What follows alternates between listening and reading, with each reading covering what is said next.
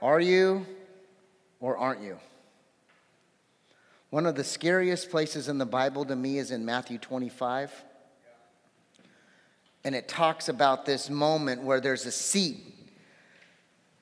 And it reminds me of a concentration camp. Have you guys ever read some of the stories of why people went to one side or the other? There was a guy standing there, and he was a mid level lieutenant. He wasn't necessarily the, the, the big cheese, but he was standing in there, and one side he's saying goats, and one side sheeps. Matthew 25, 31 talks about that. Now, the question would be, as we talked about last week, Pontius Pilate came before Jesus and says, Are you or aren't you? And here's a morbid question for you to kind of get us churned up, to get that pit moving out of my stomach and into your stomach, hopefully. If there was someone here judging you, are you or aren't you a Christian? And the truth is, when you made that choice and you said that word, I am, or you choose to think that you are, you go to the side that they're killing you.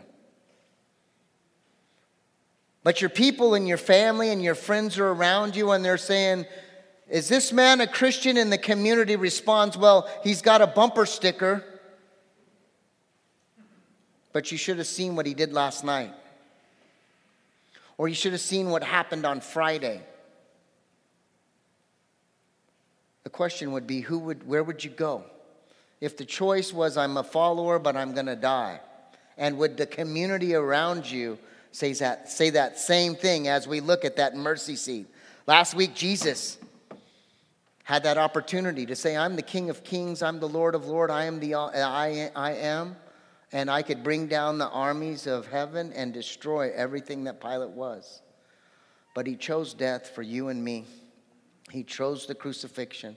And my challenge is to you are you, would your community, would your neighborhood, would your neighbors come up and say, they're Christians, I know it? Even if it meant that they were going to come in and take you like the army of, of uh, in uh, the Nazi army and put you to death. Or would they go, well, they say they are, but they sure don't act like it? And I have that experience in my own life. Today, we're, we ask that question. And I want to kind of go for the next two weeks, even though I won't be teaching next week, Jeremy will be. I want to kind of talk about the significance of this. Hopefully, next week we'll continue on it because that's when the death and, and the cross really comes to life for us. But what is the significance of the cross, and why did Jesus accept this? Why did he accept this as his destiny? And really, I want you to know that there's more to it. And tonight, I'm going to pose a few questions to kind of dig into your faith a little bit deeper. And ultimately, heal some things inside of me and hopefully heal some things inside of you. Tonight, we talk about the crucifixion of Jesus in John chapter 19. We continue in John as we have been for months, maybe even years now, a year or so. But where does the crucifixion really start? Does it start in John chapter 17 or 13? Well, the truth is, it starts back in Genesis. It starts in back in Genesis 3 when it first talks about Jesus. But really, the first symbol that we have in the Bible comes at Genesis 22 in that story of Abraham. Abraham is the father of nations. He's the one that everybody's going to be under the father of nations, the father of religion, or the father of uh, uh, Christianity. It was first Judaism and then it transferred. But in, in Genesis 22, here's what Abraham did he took his son to the land of Moriah, it says. And he took his son, and his son's like, Dad, where are we going? And he says, We're going to go up to the hill and we're going to worship God. We're going to offer a sacrifice. And as he had this axe or this knife and he's pulling it up, and you've got to think about his kid looking at him going, But dad, they don't tell that story, but you've got to think about what it is. And then at that last moment before the knife or the axe comes down, that place is called the Lord will provide because the Lord is going to provide a sacrifice. It wasn't Isaac, it was going to be something greater. That greater moment is Jesus at the crucifixion today. So let's stand up. We're going to read a few verses and we're going to talk about the crucifixion and really we're going to talk about the cross today next week, and hopefully you'll come with your Bible, you'll dig in, you'll start taking notes, not because our messages are so deep, but you want that hunger and thirst for more of what God has for you. John chapter 19, we're talking about the crucifixion of Jesus, and here's what it says So they took Jesus away. Carrying the cross by himself, he went to the place called the place of skull, in Hebrew, Golgotha. There they nailed him to the cross. Two others were crucified with him, one on either side, and when Jesus in between them. And Pilate posted a sign on the cross that reads, Jesus of Nazareth, King of the Jews. The place where Jesus was crucified was near the city. And the sign written was written in Hebrew, Latin, and Greek so that many people could read it. The leading priests objected and said to Pilate, Change it from the king of the Jews, he said, to I am the king of the Jews. Pilate replied, No, I have written what I've written. Tonight, before we get started and we, before we pray, and you've thought about what kind of Christian you are, what did you do last night, what did you do last week, what did you do uh, uh, last summer, how are you going to live this summer? Really think about what the cross means to you. And hopefully, today at the end and next week, you'll get two messages that help kind of fill in the idea of the cross and what it means to both to all of us. So, Father, we come before you today, and as we read John and as we dig into the crucifixion, will you help us give us a better understanding of who you are, Lord? and what the cross is to us and how it changes us and builds us and redeems us and makes us whole in you how breaking the, the body and the blood through communion reminds us and builds us and allows us to forgive and be cleansed so that we can be right with you. Father, I pray whoever's broken like me tonight, will you come and meet them where they're at?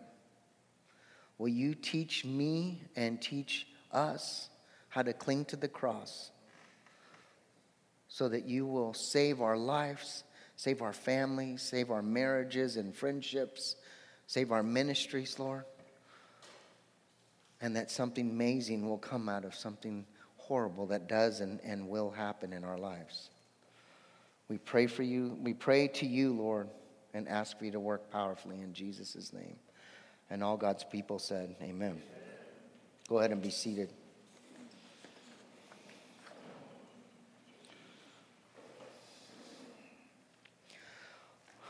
So, next March, a group of us are going to go to Jerusalem. I've been talking a little bit about this, March 3rd through like the 12th. It's really fun. If you're interested, come and see me. But when you go there, one of the most amazing places you'll go to is this place called the Skull. There's this tomb garden, and right next to this tomb garden, it's literally from the back part of the community center to maybe the parking lot. You take this walk, and it's called Golgotha. Now, I got this original picture, original, not like in Jesus' time, but you can tell that camels are actually in the street, so it means it's a little bit older than normal because there's not much camel traffic there today. But if you see this place, this is the place where Jesus was crucified. Can you guys see the skull in it? They, they have it, and it's called the Skull Mountain because there's this face in it. Now, today, when we went there the first time, my, my wife and me were sitting there, and we had this really meek British guy. He was a really educated man, but he was from uh, England, and he was talking very lightly, where we could barely hear him. Because today, if you look at the next picture, right below this mountain where it's touristy, it's uh, right below it is a bus station, and it's in uh, Muslim territory and it's got a lot of chaos and confusion. And the first thing my wife said as we walked in there, she goes, Can you feel the chaos? And, and you could feel your stomach because this is where Jesus died, and he died for the sins of the world. And right below it today is this noisy bus station, and it was chaos. You could barely hear the guy. And I thought this place was going to be one of the most spiritual places, and it was the most ickiest feeling place I'd ever been. And I get it now. This place is called the skull. I also want you to think about the crucifixion. I'm just going to kind of talk a little bit around this, the, the text today. But do you guys know that the most, cruci- most of the crucifixions, and I, and I challenge you to look it up on Google, most of the crucifixions were done by rope and not by nails? Like 95%, 99% of them were done by rope. It says, I'm not for sure, so I didn't really put it up there, some of the pictures, but they got pictures of the two people, the criminals on the side of Jesus. They were probably rope tied. It's a chance because most crucifixions were done. The, the, the, the reason that the nails were done, because it was the most brutal death that someone could die of. The rope was a little bit more humane, dig, digging into the arms and the hands and to the ankles was a lot worse. And you can find on the internet where there's a lot of depictions of this, this nail versus the rope, and that the, the criminals could have been roped. And it was the worst type of death. Why would it need to be the worst? Because we needed that for your and my sin. It had to be nothing worse. The Roman crucifixion by nail was the worst that you can have in the world. Probably still today. There's not much worse than that can happen to watch that person die, and that's what happened. The next thing I want to talk about is carrying your cross. Jesus said, so they took away Jesus and he had to carry the cross. And I don't know if you guys have ever carried a cross before, but there's a moment where in your life the cross of Jesus becomes heavy. And we read this verse, and we see it in church a lot, and it's Matthew 16 24 to 25, and it says, Then Jesus said to his disciples, so he's communicating to a small group like he Wednesday night in Journey. He says, If you want to be my follower, you must give up your own way and take up your cross and follow me. If you hang on to your old life, you will lose it. But if you give up your life for my sake, you will save it. Now, I don't know about you, but that means my ego, my attitude, my actions, my faults, my failures, what my head and heart says versus what God says is sometimes completely different. And I have to look to I have to look into my eyes and look to my Bible and look to my faith in Jesus Christ at certain moments in my life and I've got to cling to the cross. Look at some pictures from the Passion on how Jesus is depicted holding the cross. This man is holding it, and he's not holding it because it's heavy and is broken, which it is, but he's holding it so that you and I can have new life. He's putting the weight of the world on his shoulders.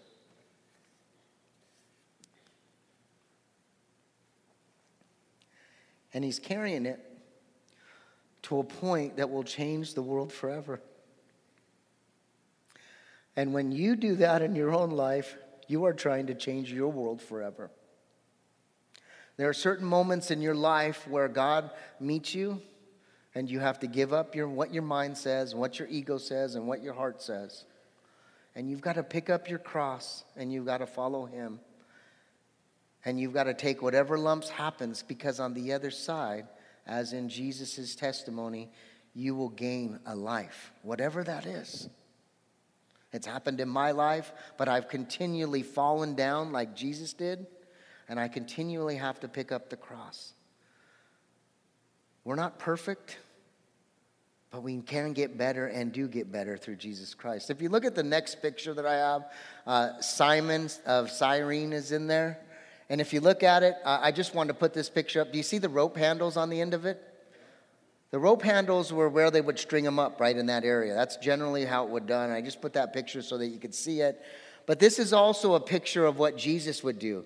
This is an interesting picture because, truthfully, Jesus is holding up our cross as we pick up our cross. And he's yelling in my heart and heart and head today that I'm with you, Jeff. I'm going to help you. No matter how tough and how heavy the cross is, I'm going to help you.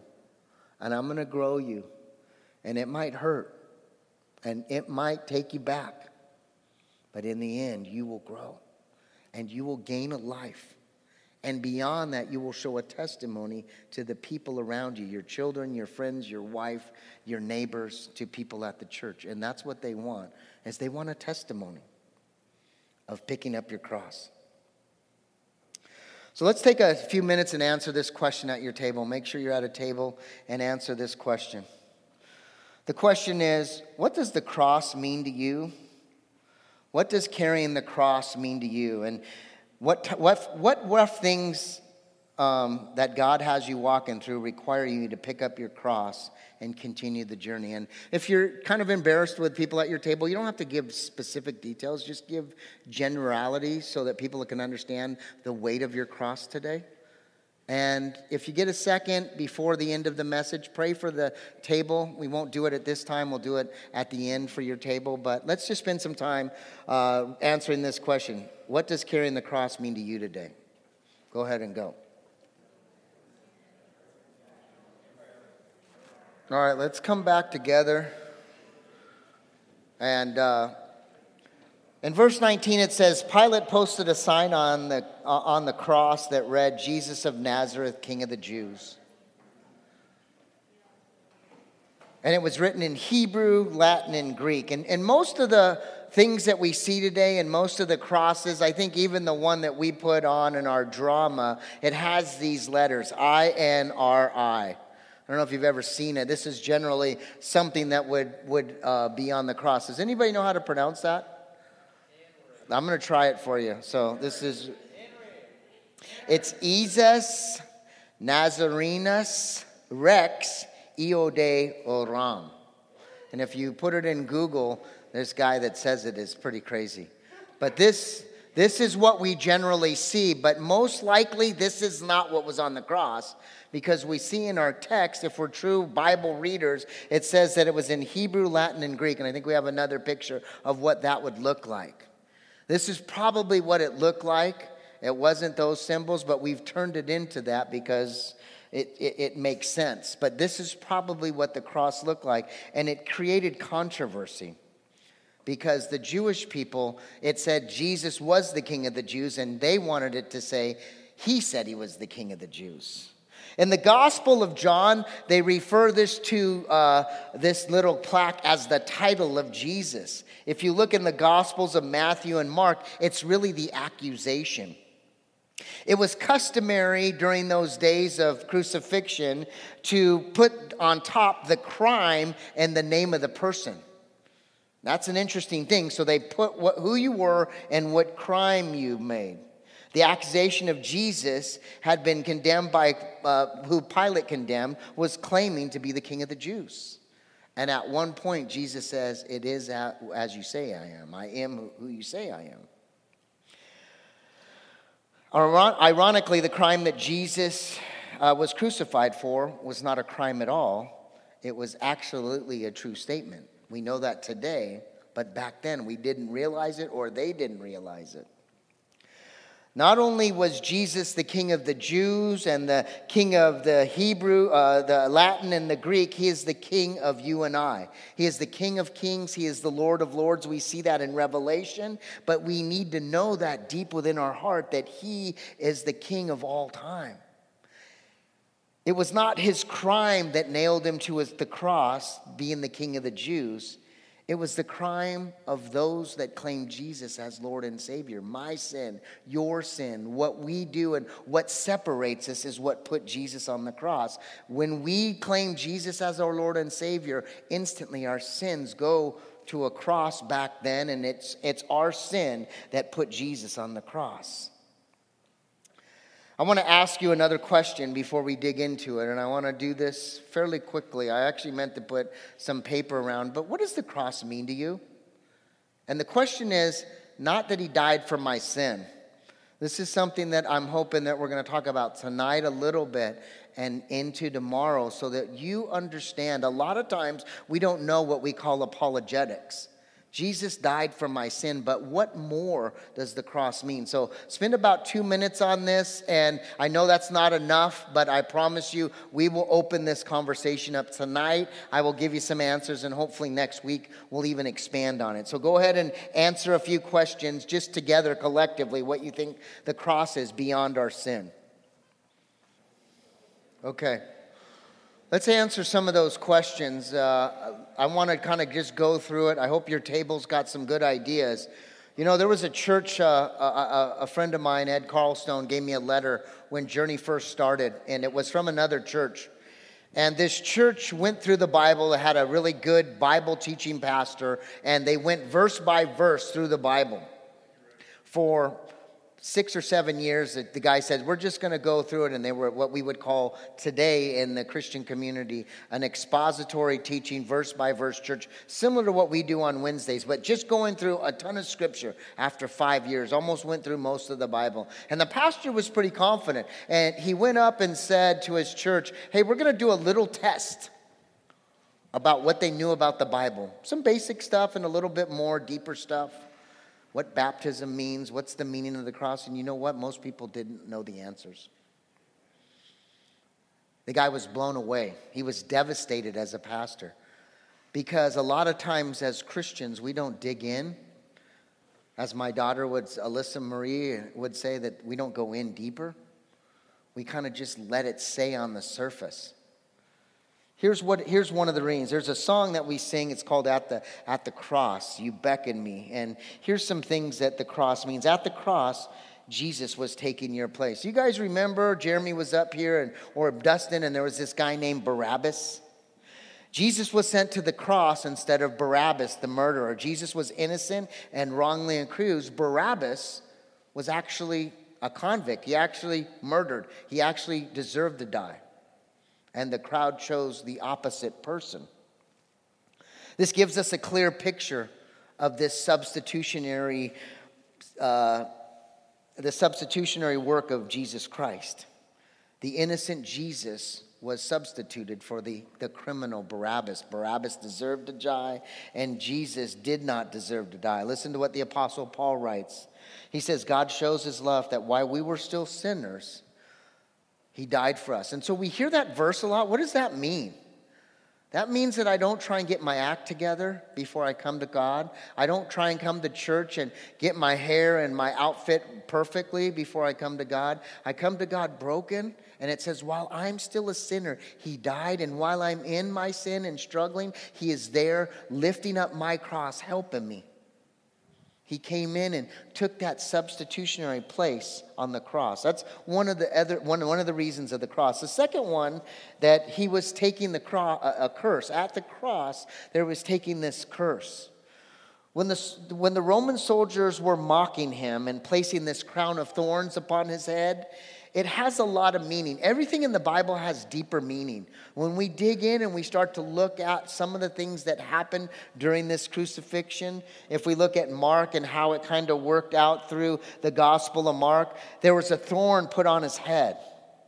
And we learn in our Bible that the thorns were a curse from the beginning of Genesis. If you know your Bible in Genesis 3, the woman ate some fruit, then the man ate some fruit, and then there was a curse bestowed on her, and then there was a curse on the man. And in Genesis 17 and 18, it says that there will be thorn and thistle, and that thorn and thistle represent a curse. It also says in, in one of the Gospels about at noontime it turned dark. And in this dark time was also a representation of the curse. It was this darkness that came over the land. We see that as a curse. We see it in Deuteronomy 28 29, Job chapter 5, verse 13 and 14, and Isaiah 59, where it talks about during the noontime, if it got dark today, it would be considered a curse by God. Like the thorns and the darkness at noonday, this was a sign that God's curse was due to sin. And if we look at what Jesus did, he bore the thorns on his head and he bore the darkness as he went to the cross. Here's what Galatians talks about. Galatians chapter 3, verse 13. Look at what it says. It says, Christ redeemed us from the curse of the law by becoming the curse itself. Christ redeemed us. One of the reasons that he came was to abolish that curse so that you and I no longer need to live in the curse of the thorn or the darkness. It says, The curse is everyone who is hanged on a tree. Jesus did that final hanging on the tree so that we no longer need to live in that curse. The third thing we see, and this is my favorite one, this is really cool. At the cross, Jesus with clo- clothing you. Let's continue reading our text and see what that means. When the soldiers had crucified Jesus, they divided his clothes among them, among the four of them. They also took his robe, but it was seamless woven into one piece from top to bottom. So they said, rather than tearing it apart and throw, let's throw dice for it. This fulfilled the scripture that says, they divided my garments among themselves, threw dice for my clothing. And so they did that. In Psalm 22, we call that the crucifixion or the cross psalm. Psalm 22, it says, Why have you forsaken me?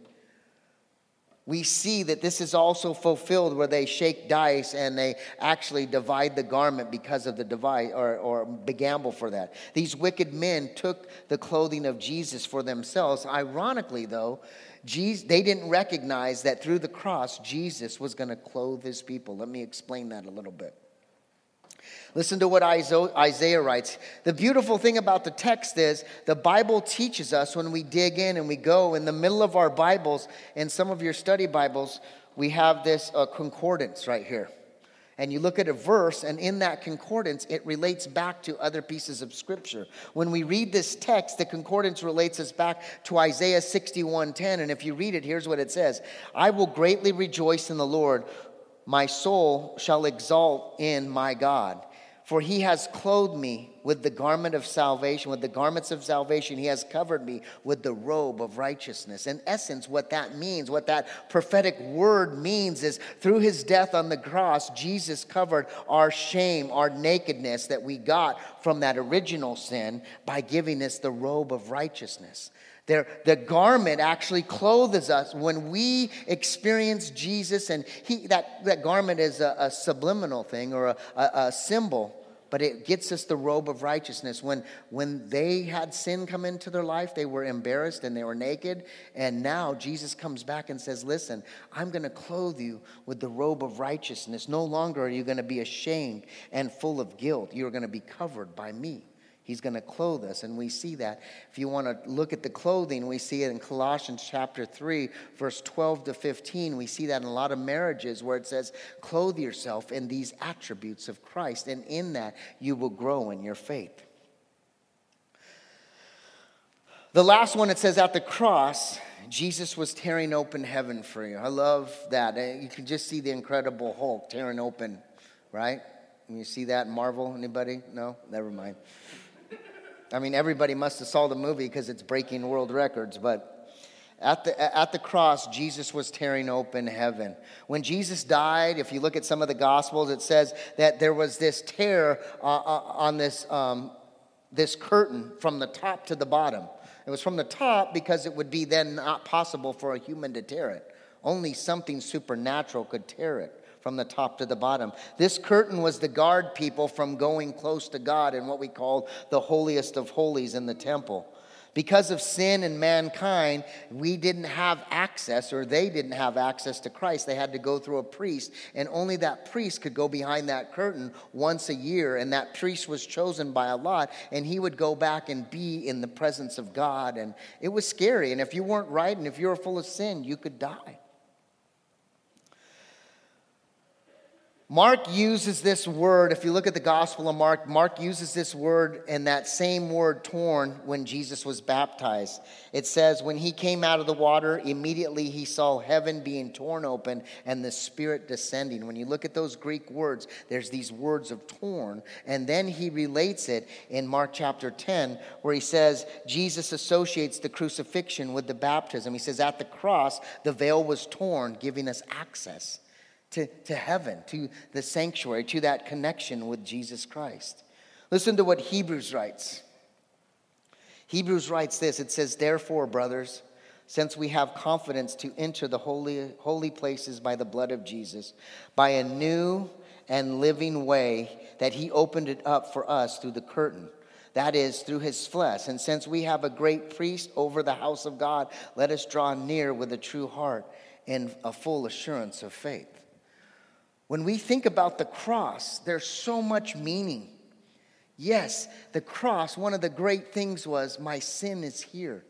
I'm a believer, and hopefully, if I was in the community, you guys would say, Yes, that man is a Christian, and I would be willing to die. Because that's what would be my choice. I would choose death over not being with God. Because that death of, of, of eternal separation would be forever. Right? If I lost my friendships and family and my wife and my kids' relationships, one day we will meet again. But if I denied Jesus, I would have that eternal separation. So the question is what is the cross? How does that work? When we think about the crucifixion, we see it, we know it, we can hear the nails. I love the part of the nails and the whipping and all that beautiful thing. But really, at the end, and next week, we're going to talk about the, the death and, and, and, and the meaning of the death. But we as Christians need to start to become equipped in what we know about the cross because it changes people's lives. Do you know in the Muslim faith, and if you're Muslim here, I'm not against you, I'm actually believe Jesus could do something in your life. But the Muslim faith don't believe in the cross. They tell in their people that Jesus didn't die on the cross. It's not true. Because they said God's big enough that he can just wave his hand and wash away sins. We know that there's a curse upon this uh, on our on our world and that curse came when man and woman ate the, ate the fruit, and the curse came upon man. And there's got to be something that washes that. In this world, there is a spiritual world and a spiritual law that we don't even know about. We have no idea what it is. It's higher than our thinking. It's beyond what we can comprehend. And in that world, things need to happen so that you and I can live and fight. And the Bible tells us that I currently am in a spiritual battle, and the angels are fighting my ego, my will, my heart, so that I can be victorious in Christ and not the will of Jeff. When I, I have this will, right? My will, God's will. Do you know where the enemy attacks? The enemy doesn't attack God's will. Why? God's will's not penetrable by sin and by man or by the enemy. He attacks my will, my weakness. That is where I need to strengthen. I've got to get out of my will, my ego. Does anybody know what ego stands for? What? What? Mm, that's good, but not really, but it's good. I like it. In, in what do you have? Edging God out? right? It's edging God out. We move our ego out and we edge. What do you got, Ray?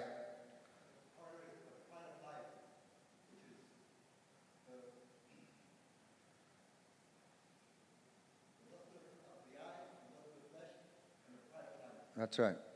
And we need to make sure that our will is in tune with God so that these lusts don't come in and overtake our life.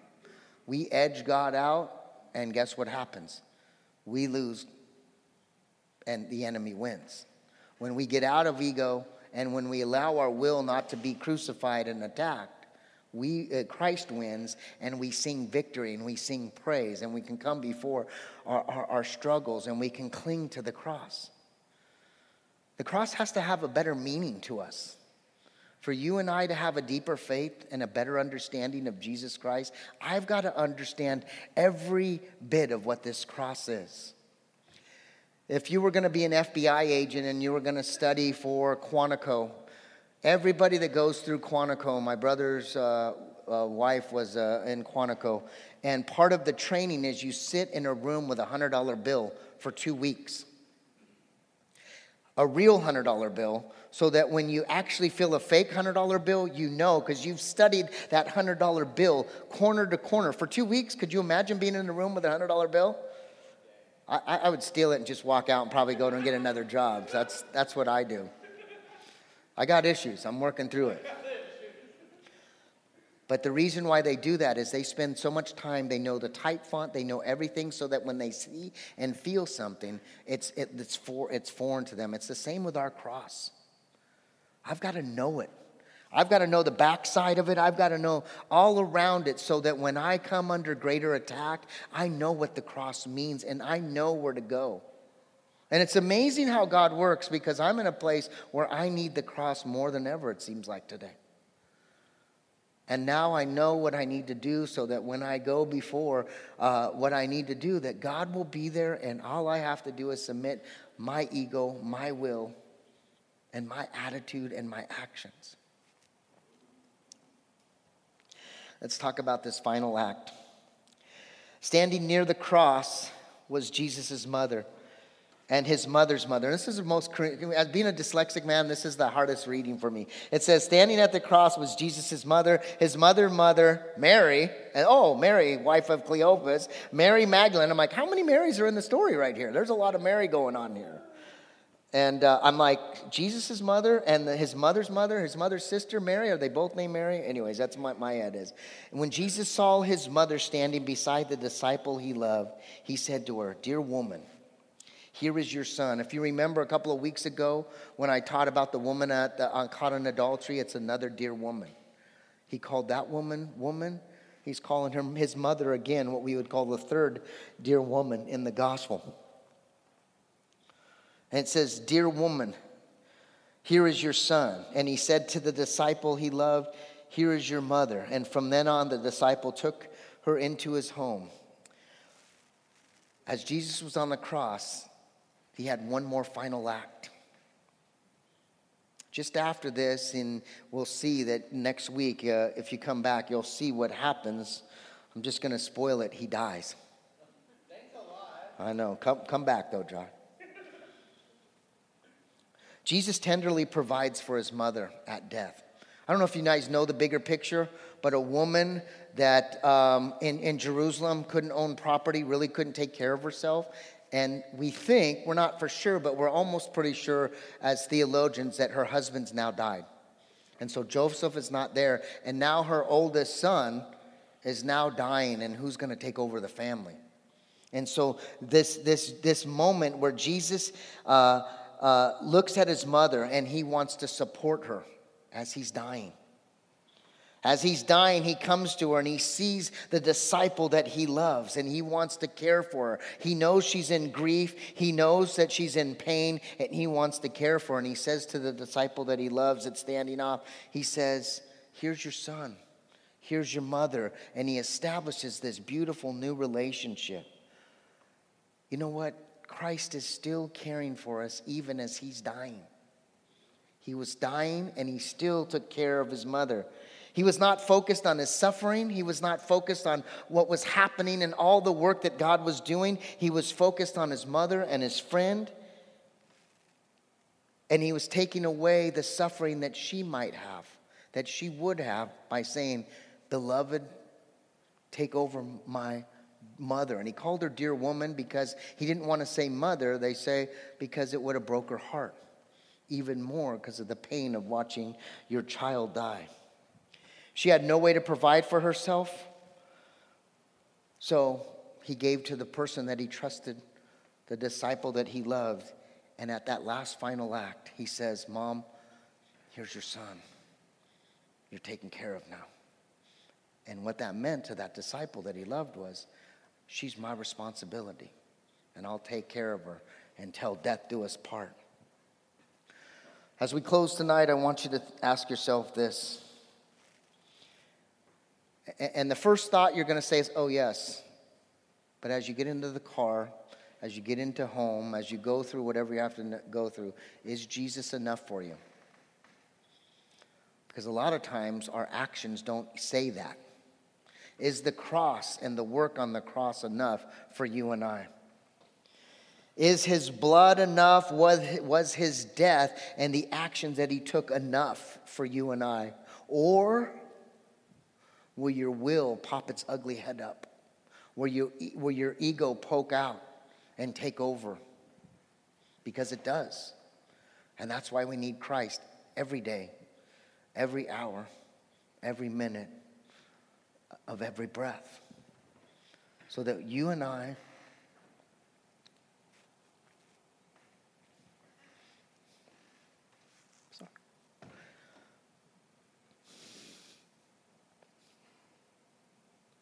can cling to this like your life depends upon it.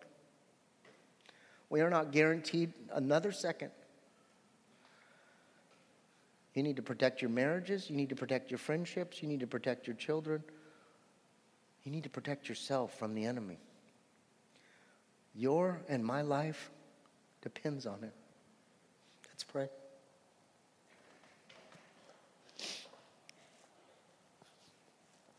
Lord, we thank you. We thank you for the power of the cross. We thank you that through our chaos and confusion and for our sin, through our sin and selfishness, Lord, through our anger and frustration, that you meet us. Lord, teach us to cling to the cross. Teach us to know the cross back and forth. Teach us to understand it so that we can have a greater faith and a greater revelation of who you are. Lord, we ask that through the power of Jesus Christ, that as your spirit is here and it's powerfully working in all of us and in me, Lord, will you refine us to do a greater level of work for you? Will you bring forgiveness and healing and your passionate power? In the name above all names, we claim Jesus Christ as Lord. All God's people said, Amen. Hey, thanks for coming tonight. Let's make, uh, yeah, thanks.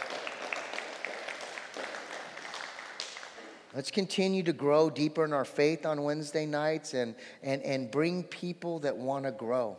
And use your table every week so that you and I and all of us can grow better as we learn. God bless you. Thanks for coming. See you this weekend.